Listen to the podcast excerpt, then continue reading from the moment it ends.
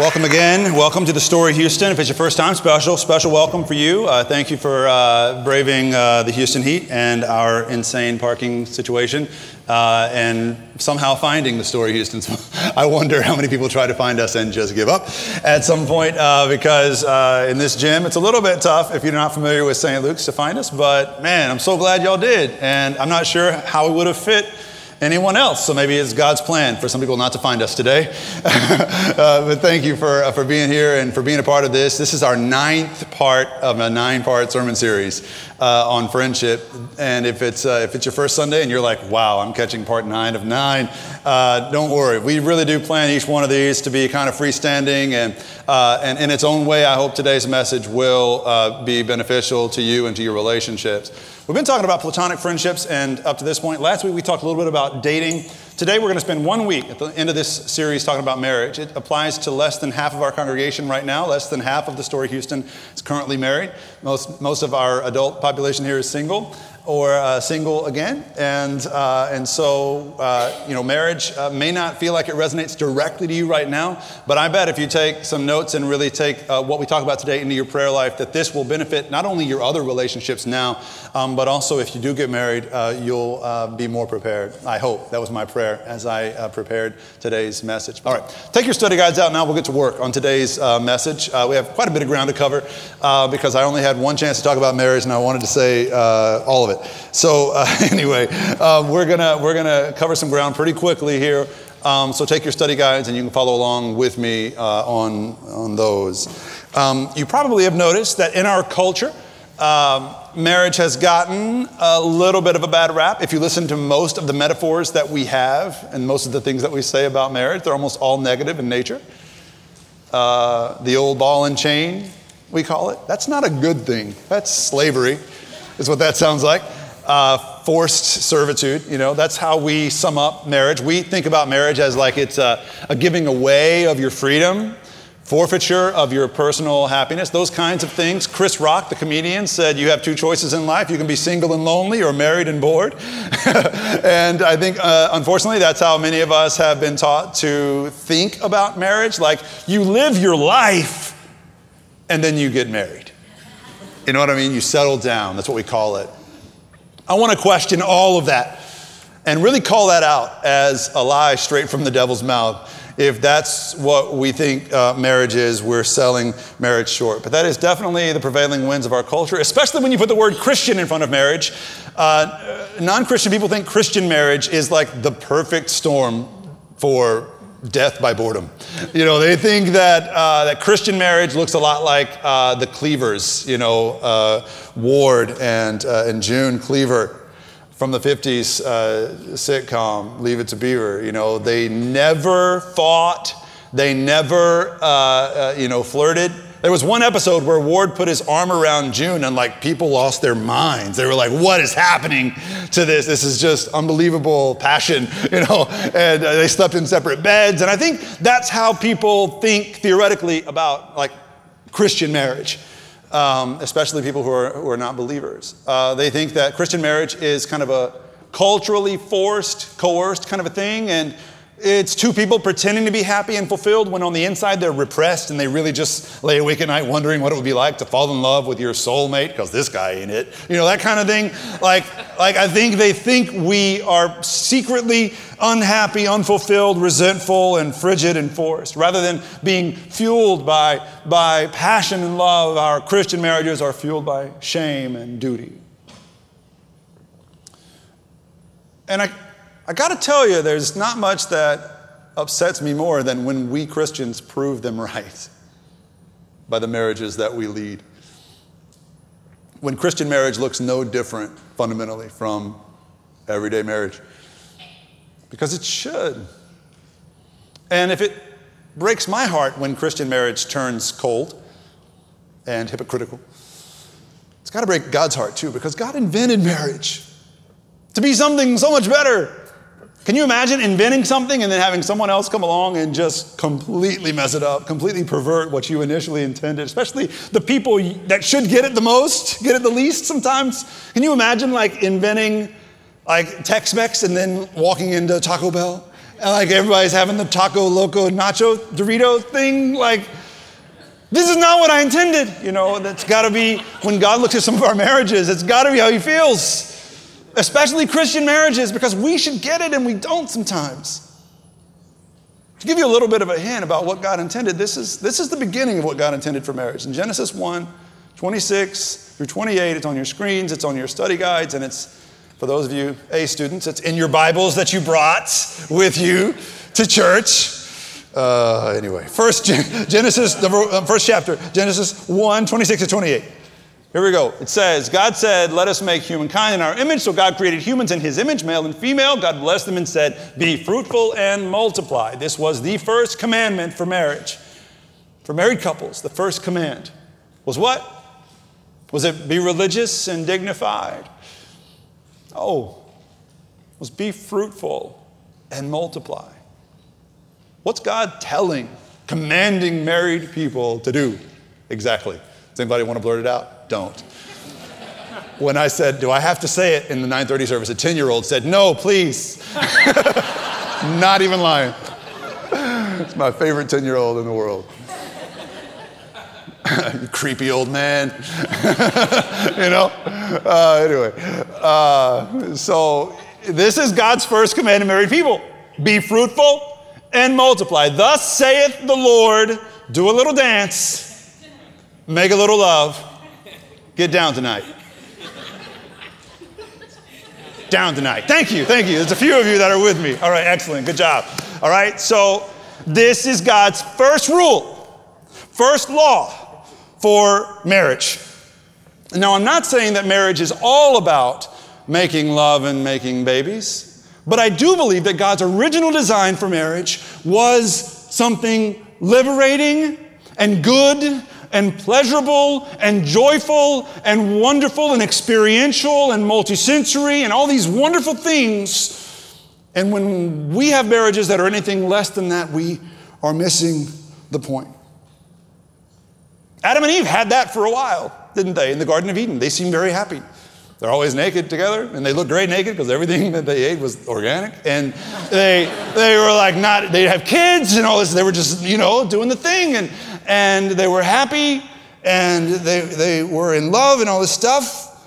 Um, but, but all it took, you ever noticed how all it took in Genesis 3 was one little mistake? One little innocent opening that they gave the devil. And that, that was all the devil needed to destroy a marriage. Do you realize married people and those who will soon be married or one day you'll be married, and some of you know this very well because you've been married, your enemy does not need something egregious to happen to get a stronghold in your marriage, to bring your marriage down. He doesn't need you or your spouse to do something totally awful beyond the pale. All he needs is one opening, one little mindless moment, one little hand in the door. And the devil's hands are like little Donald Trump sized hands. All he needs is one little, one little opening, and he's there. And then he's there. And if you don't watch it, he'll be there to stay. And that's what, that's what happens when Adam and Eve give the enemy an opening. It drives them apart. Immediately, they go from being this free, liberated, loving, whatever couple in the garden, prancing around naked together, to turning on each other immediately, from one verse to the next. There's an opening for the devil, the devil's there and suddenly they're turning on each other and god says adam what happened? And adam's like don't look at me. This woman you made she's the worst. And then uh, god says eve what happened? And, and, and eve's like don't look at me. It was, it, the devil made me do it.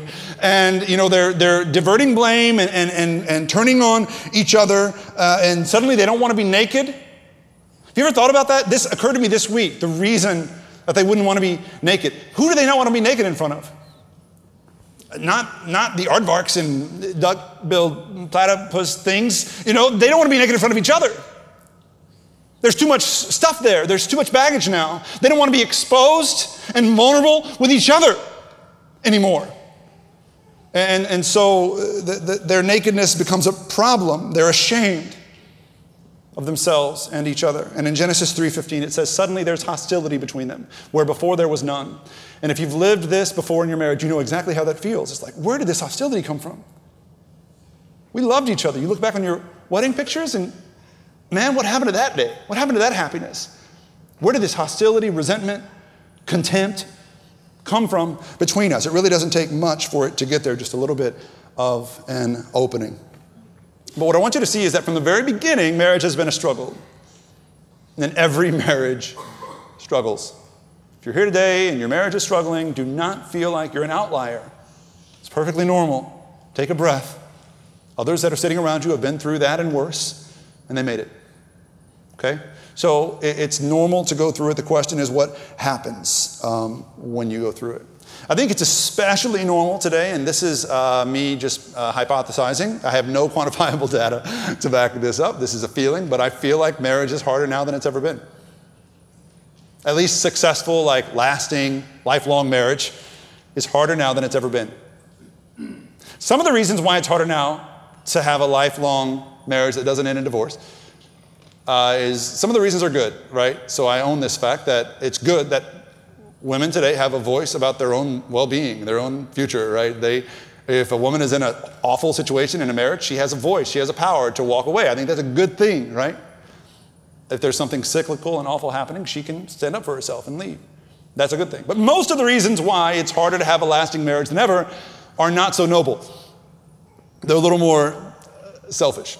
I'll walk us through a few uh, real quick. These are uh, on your uh, study guides as well. The number one reason why I think it's harder now than ever to maintain a lasting marriage is because our culture, our cultural values, core values in our culture have shifted from we to me. From we to me. Now, what this means is that uh, it seems obvious that when it comes to our decision making processes, the defining criteria criterion uh, for our decision making has become your personal happiness. That is the ultimate litmus test about whether or not something is good and worthy, if it makes you happy. We actually believe now, which if you step back and look at it with some perspective, it's crazy that we believe this, but we believe if something makes you happy, it must be good. And if something doesn't make you immediately happy, then maybe it's not good, maybe it's bad. And uh, this is indicative of the shift that we've seen um, in our culture. It has become such a given that we've actually forgotten that this phenomenon is brand new to the human experience. Never before have humans been so me centric in our, in our decision making. Never before have we said, my personal happiness matters more than our collective good. This is brand new, right? Me before we. Uh, 75 years ago or so, uh, when the Japanese bombed Pearl Harbor. A little more than a thousand people uh, died at Pearl Harbor. And in the weeks after that, the United States declared war, right? And uh, there were 11.5 million young Americans that were drafted into the war. What's even more amazing than that number is that there were 6.5 million more young adults in America who volunteered to go and fight, most, mostly overseas on behalf of their country, on behalf of us, the we factor, right? Six and a half million. And if you think they did it for the money, they got $71 a month, which was less than the average income at the time $200 a month, more than $200 a month, with the average monthly income. These guys got $71 a month to volunteer. The average time that they committed to serve their country was 35 months, nearly three years of their young lives, given for some cause greater than themselves. 162,000 of the 6.5 million volunteers did not make it home. They paid the ultimate price. Now, I feel a little bit tentative about this, what I'm about to say, because it's a little bit apples and oranges, but I gotta, I gotta say this to illustrate a point. 9 11 was about three times worse in scope than Pearl Harbor. And yet, you don't see the same kind of groundswell movement of volunteerism to stand up against whatever enemy or darkness we're fighting as a country. Do you? And I know you can say, well, it's a different kind of war. Okay. Well, it's a different kind of leadership. Our presidents today, they're no Roosevelt. Well, okay, maybe. But what I sense beneath it all is a culture shift that says, I matter more than us. and the me stuff matters more than the we. Whether it's whether it's you know country or church or you know family even. This kind of thing has just taken hold of us, uh, and and me has become more important um, now than ever. Now, what's important today is the way that this matters to marriage. And this matters to marriage in that uh, what happens is that two people come to the altar more often than not, both expecting the exact same thing. Bride and groom both come to the altar, s- kind of simultaneously, subconsciously, each expecting that the other person's first priority is the fulfillment of my happiness. Which is, it would be fine if just one of them thought that and the other one was on board. but they're both thinking that that the other person's existence, the reason for the other person's existence is my fulfillment, the needs that I have being met, and, and my happiness matters most. Well, the other person is thinking that too. My happiness matters most. And then they come to this uh, utter, you know, devastating realization one day that they've married someone who thinks they are important, as important as I am. And that is where uh, marriage uh, finds its uh, difficulty. That is one of those forks in the road for many marriages. The second thing that I see happening in our culture is a, a weaker cultural accountability. In terms of marriage and divorce, we have moved culturally from scandal to celebration. The comedian uh, Louis C.K. said this about the five years since his divorce. He said, They've been the happiest years of my life. Marriage, he says, is like a larva stage for the true happiness of divorce. Marriage is for however long you can hack it, but divorce, divorce is forever. No one ever says, Oh, my divorce is falling apart. I don't know what to do. We laugh and cry at the same time, I hope, because as usual, Louis uh, describes exactly what most people think today about divorce. Marriage is what, what you do to be tied down. Divorce is what you do to be liberated, to be free, to live again. This is the cultural uh, acceptance of something that used to not be so acceptable. It used to be, not long ago, that walking away from a marriage and a family was a great big deal socially. And that unless there was some real pattern of problems or sin or some addiction or adultery or some kind of abuse happening, if you just walked away because you were unfulfilled or because you were bored, you had a price to pay socially. If you were a man, your peers would hold you accountable. Your church oftentimes would, would, would scorn you in some way, at least for a time, for a season. There was a little bit of, of some kind of a pushback, some kind of a, uh, a shame that came upon you in these situations if you just walked away because you weren't satisfied you you wanted to go find something better, or maybe you'd already found something better, whether you were a man or a woman, there was some kind of public um, shame, I suppose. And that's not the case anymore, obviously. Uh, now, uh, many, many people, probably some in this room, would say, hey, that's a good thing. It's, it's never a good idea to, shame people.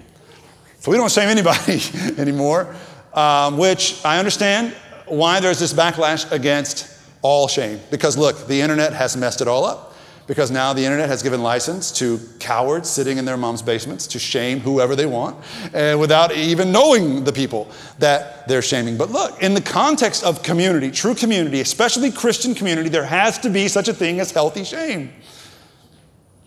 That's what accountability is. It's telling the truth. Sometimes truth is hard.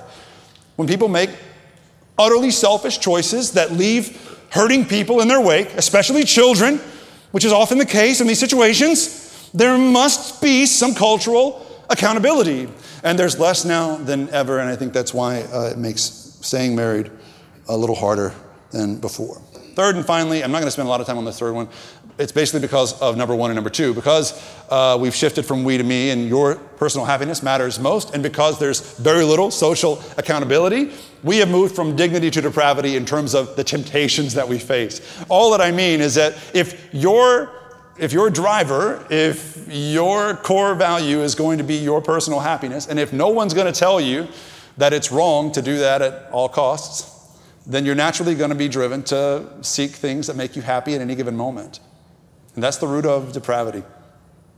That's the root of, uh, of selfishness. And so uh, we've, we've made, made that move as a culture. So, for these three reasons and more, obviously, marriage has gotten harder. If you're married, you know this already. That every marriage is going to experience more problems than you expect it to.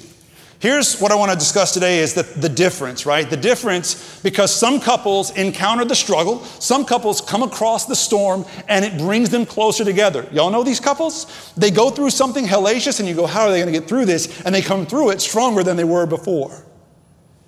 While other couples go through something awful, unexpected loss or a death or infertility or, or a loss of a job, and, and you think, How are they going to get through it? And they don't. And in my experience as a pastor and as a friend, and I love people who are married and trying to make it through, the difference is the friendship the two people had before the storm. The storm you go through as a married couple will magnify whatever relationship you already had before. So, if you've done the preventative maintenance to get closer together as friends, if you've had the, the date night, if you've stayed close, if you've enjoyed each other's company, if you've fallen in love with each other's soul and not just their body, and, and the storm comes, you will be galvanized and brought closer together and you will be stronger for the storm. But during this season, the good season, the easy season, the pre storm season, if all you've done is expected the other person to meet your needs, if all they've been for you was someone else to use, if your personal happiness is still your God, then when you go through the storm, it's going to tear you apart because you have no bond, no friendship to get you through. That is the difference is friendship. So, all the eight sermons we've talked about to this point, everything we've said about friendship applies directly to marriage, married people, and people that want to be married one day. All the stuff we've said that friends show up for each other, friends stand up and defend each other, friends speak up for each other, friends hold each other accountable, friends encourage each other. All of that stuff applies to your marriage now, so that when the storm comes, you will be ready. Paul unpacks this for us a little bit. The Apostle Paul, in his letter to the Romans, uh, he talks about God's choosing to be friends with us, to, be, to make us his friends through the life, death, and resurrection of Jesus. And this is what he says. Follow along with me. This is really important, guys, for marriages and, and for all your relationships. Romans 5, verses 1 through 11. Paul says, Therefore, since we're justified by faith in Jesus, we have peace with God through our Lord Jesus Christ, through whom we have obtained access to this grace in which we now stand. We also boast in our sufferings, knowing that suffering produces endurance, endurance produces character, and character produces hope. And hope does not disappoint us because God's love has been poured into our hearts through the Holy Spirit that has been given to us. For while we were still weak at the right time, Christ died for the ungodly. God proves his love for us in that while we were still sinners, while we were enemies of God, Christ died for us and reconciled us to God through, the, through his death. Much more surely, having been reconciled, will we be saved by his life. Now, I know um, as we read this passage, for those of you who've been in the church a while, this is very familiar territory for you. You think, I've heard this before. But I'm telling you, I've been in the church all my life. I've preached for 16 years, and I've always heard this passage preached from an individualistic perspective. We always have read this as if this is about your personal suffering and your personal endurance, your personal character, your personal hope. But look at what Paul does here. He is not speaking in a singular sense, Paul is speaking in a plural sense. He is talking about community and relationships, and more specifically, I believe he could be talking about marriage. So if you're married or if you're in a, a committed relationship, go back and read this passage as one person together. Read it as though you're reading it from the vantage point of your relationship, your marriage, and think about what it could mean that the suffering you endure together, the suffering of your marriage, can produce the endurance of your marriage. And the endurance in your marriage produces the character of your marriage. And the character of your marriage is what gives you reason to hope, and hope will not disappoint you. Because of what Jesus has done, this can be so in your marriage. Now, married folks, this only applies to your relationship if you fundamentally understand and get how the gospel works. I'm going to give us a real crash course in what the gospel is. It's very simple. The gospel message is this every time you've been selfish, every time you've been at your worst, making selfish choices, God in Jesus Christ became selfless. Every time you've drawn back out of your own insecurity, your own resentment toward God, God has drawn near to you through the Holy Spirit in Jesus' name to call you friend. Every time you, you have uh, tried to distance yourself from God, God has said, No, that's not who you are. You're not my enemy. I know you think you are. You're my friend. And He's given us a choice every time to accept His proposal of friendship uh, through Jesus Christ. This is the narrative of the gospel. What I want you to know, if you're married or want to be married one day, is that this should be the narrative of your inner life in your marriage. This should be the narrative of your relationship. Every relationship has a story. Every relationship has a narrative, a defining narrative. And I'm telling you, if the gospel is the narrative that defines your marriage, the struggles that inevitably will come will not drive you apart. They will galvanize you, they will bring you closer together. If the gospel is the fundamental narrative of your relationship. Because in Jesus, God is saying that you were a friend to God even when you thought you were his enemy, or even when you thought God was your enemy. He called you friend. You, you were loved even when you were unlovable, even when you didn't deserve it. Jesus came to claim you.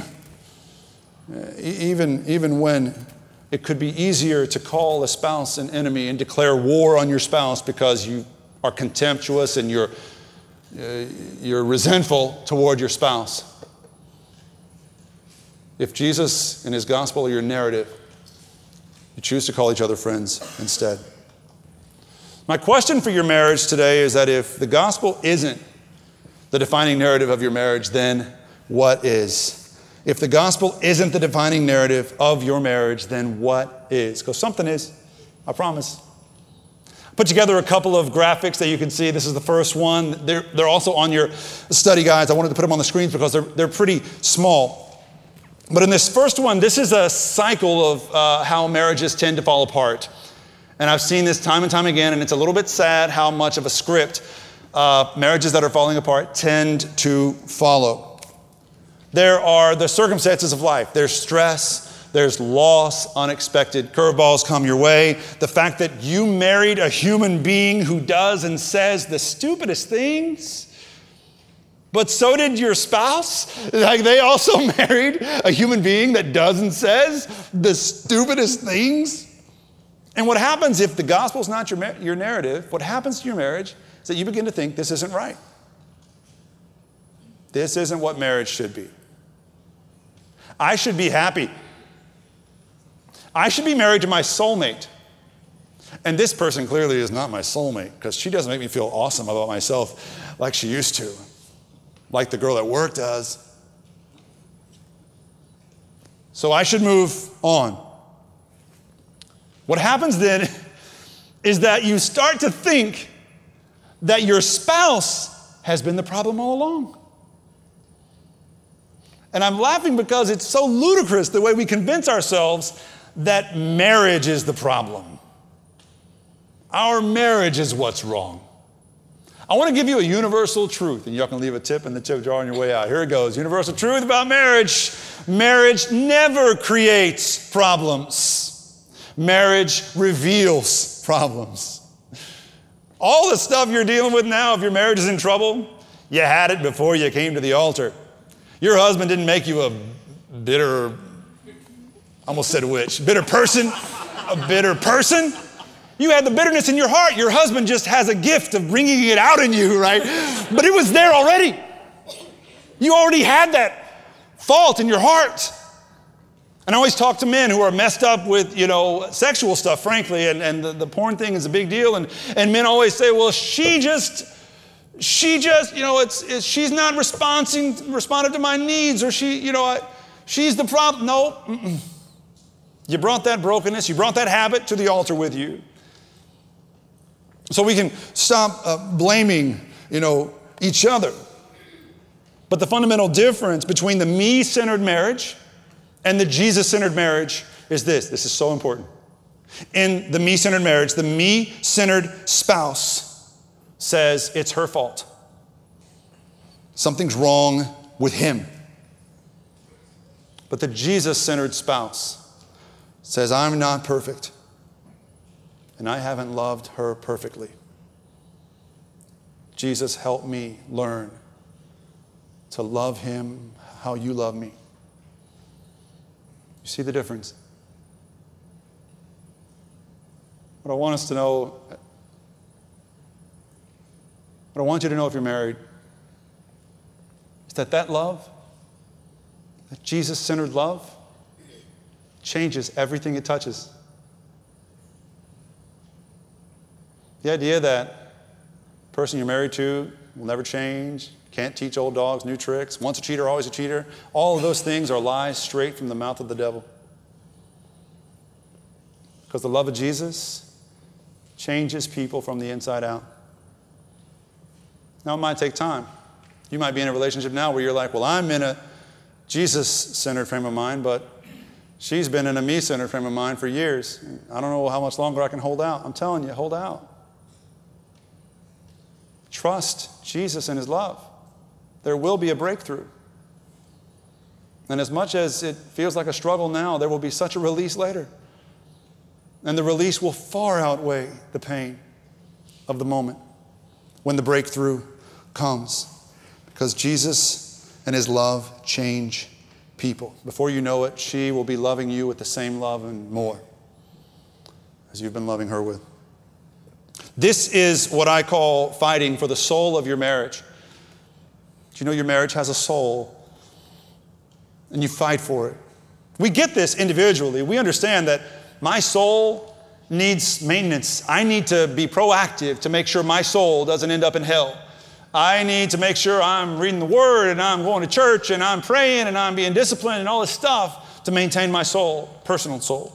We don't think about that in terms of marriage, but maybe we should. Matthew chapter 19, Jesus explains this. Uh, he, he has some religious guys that come to him in Matthew 19. These religious guys say to Jesus, Is it cool for a guy to just divorce his wife for any reason? I don't know if these guys were just unhappy or whatever, but I think they're trying to trap him actually. They, they came to test him. They said, Is it okay for a man to divorce his wife for any cause? And he said, Have you not read that the one, this is God who made them at the beginning, made them male and female, and said, For this reason a man shall leave his father and mother and be joined to his wife and the two shall become one flesh. They're no longer two, but one. So, what God has joined together, let no one separate. So, these guys, these religious guys, they wanted a legal ruling. They wanted to trap Jesus by making him pick a side of the law. And Jesus gives them a spiritual truth instead. The spiritual truth is this is that in marriage, two people become one. I'm not saying your individualism is over. You can still leave your unity candle lit when you light the middle one and all that. Like, you're still a person, don't worry, American young people. You're still an individual, but in a sense, the two of you become one. One body, one soul that can be saved or it can be damned. The lesson that Adam and Eve learned the hard way is that if God isn't using your marriage to save you today, the devil can use it to condemn you. If you're not allowing God to use your marriage to redeem you, the devil will use it to bring you down. Tend to the soul of your marriage. It takes the same discipline, patience, forgiveness, and love as your own soul takes. I know that there are people here in this room right now whose marriages are on the brink. It's just statistically obvious. There are people listening online who probably are wondering if this is it, if you're done, because you're tired and wounded and hopeless.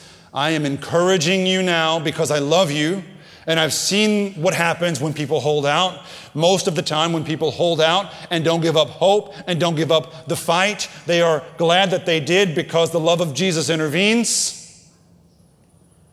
and restores what was broken. Not all the time. I understand there are extenuating, extreme circumstances when it's better to call time of death on that relationship, and I support some of those circumstances. Don't hear me saying that you know, every case is the same. It's not. But look, most of the time, when it's just a matter of your own happiness and your own boredom or your own fulfillment or lack thereof, I'm telling you, hold on. Don't give up the fight. Don't be the kind of coward that caves to cultural voices that say your immediate happiness is all that matters. It's cultural cowardice. And you're better than that. There's a woman named Joy Davidman. She was born in 1915. She was born to an atheist, communist family in New York City. This is her on the left.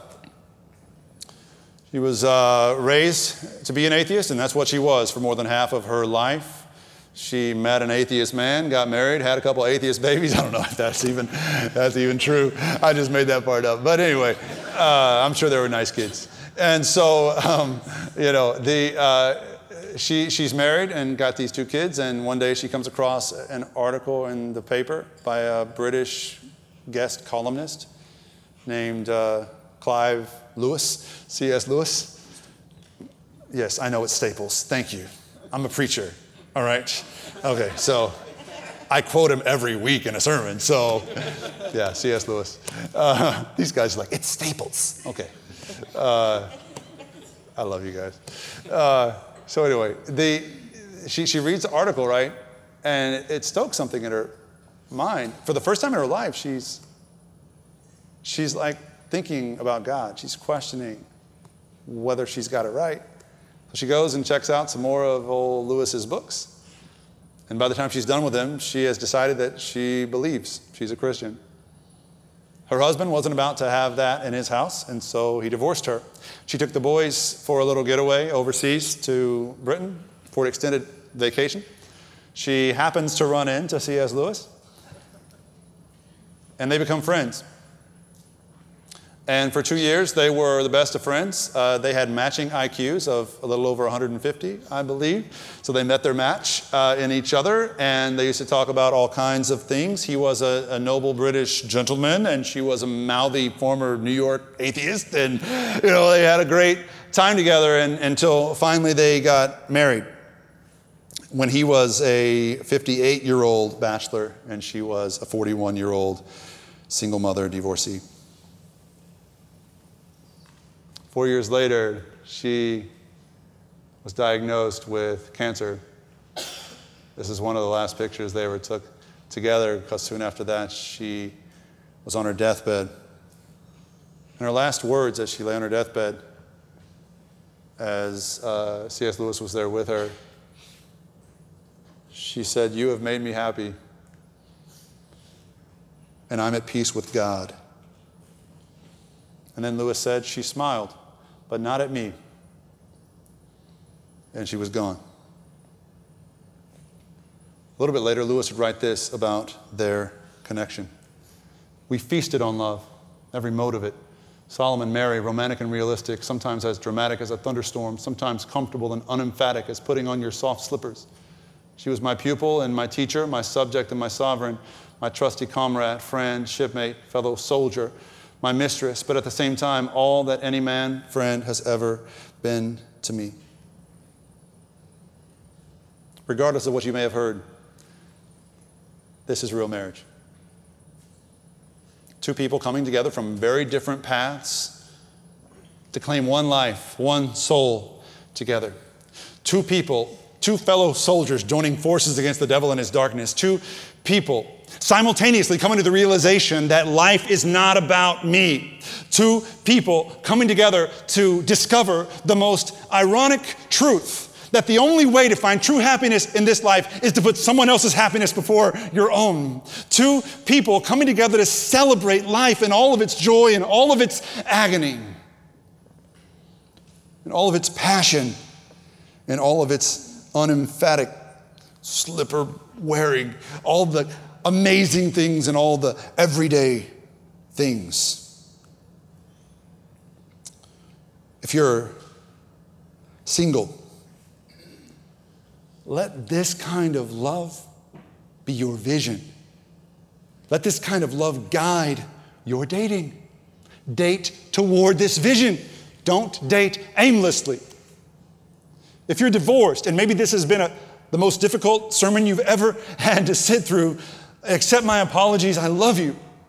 But also, please know that there is no past that God cannot restore and that God can redeem your past and give you a future so amazing that you can't even conceive of it yet. And it will happen. Be patient. Continue to love others the way Jesus loves you. Finally, if you're married, fight. Not each other. fight for the soul of your marriage. Enter the fray.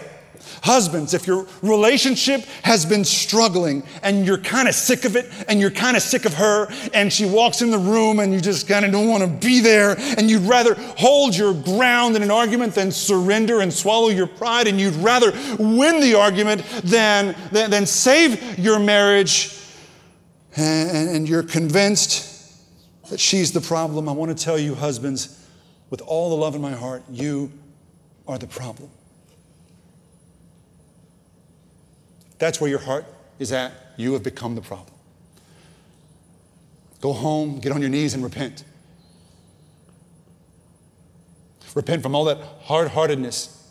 And when you're done repenting, get up off your knees and go to your wife and say, I'm sorry, and ask her out on a date that you've planned as romantically as you ever planned a date. And if she says no because she's still mad at you, go to her the next day and ask her again and again the next day and again the next until she finally says yes. Wear her down in marriage like you wore her down in courtship. You know it happened that way. Do it again.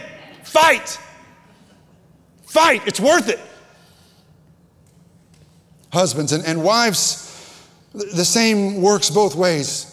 Look, wives, if he's not becoming the man you thought he would, if he's not becoming the man you thought you were marrying, I want to give you the, the simple task of going home and looking in the mirror and asking yourself if you are becoming the woman he thought he was marrying. Instead of just blaming him and resenting him, try asking yourself who you are and how you've become the woman he hoped he was marrying. And then try and love him, even though it might take every ounce of strength that you have left in your body. Try and love him the way Jesus has loved you. Tell him who you see in him. Let me rephrase that. Tell him who you saw in him when you married him Remind him of the vision you have for his life, the dream you have for his life. Tell him he's the light of your world. Tell him what you saw in his eyes when you said, I do to him. Tell him you still see a glimpse of that in his eyes today. Because you might not have any idea how little he believes in himself. Because life and marriage and all that has worn him down, just like it's worn you down, probably. It's what it means and looks like to take up your cross for the sake of your marriage. Casting a vision the person to whom you said, I do. Choosing to be friends when the whole world would tell you that you're enemies. That's real marriage, and that is the gospel. Let's pray together. God, for the marriages in this room, for those especially that are going through a season of struggle, we pray for patience and love. We pray for the kind of grace and forgiveness that brought us close to you and called us friends of yours, God for those that are struggling mightily. We pray for patience and love to reign so that you can bring redemption and glory out of something so deeply painful and dark.